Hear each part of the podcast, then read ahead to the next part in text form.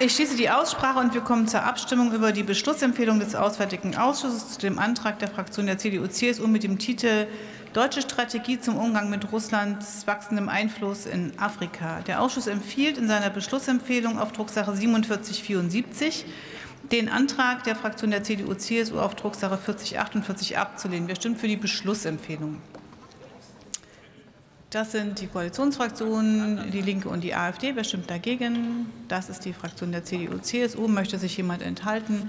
Das ist nicht der Fall. Dann ist die Beschlussempfehlung so angenommen. Und ich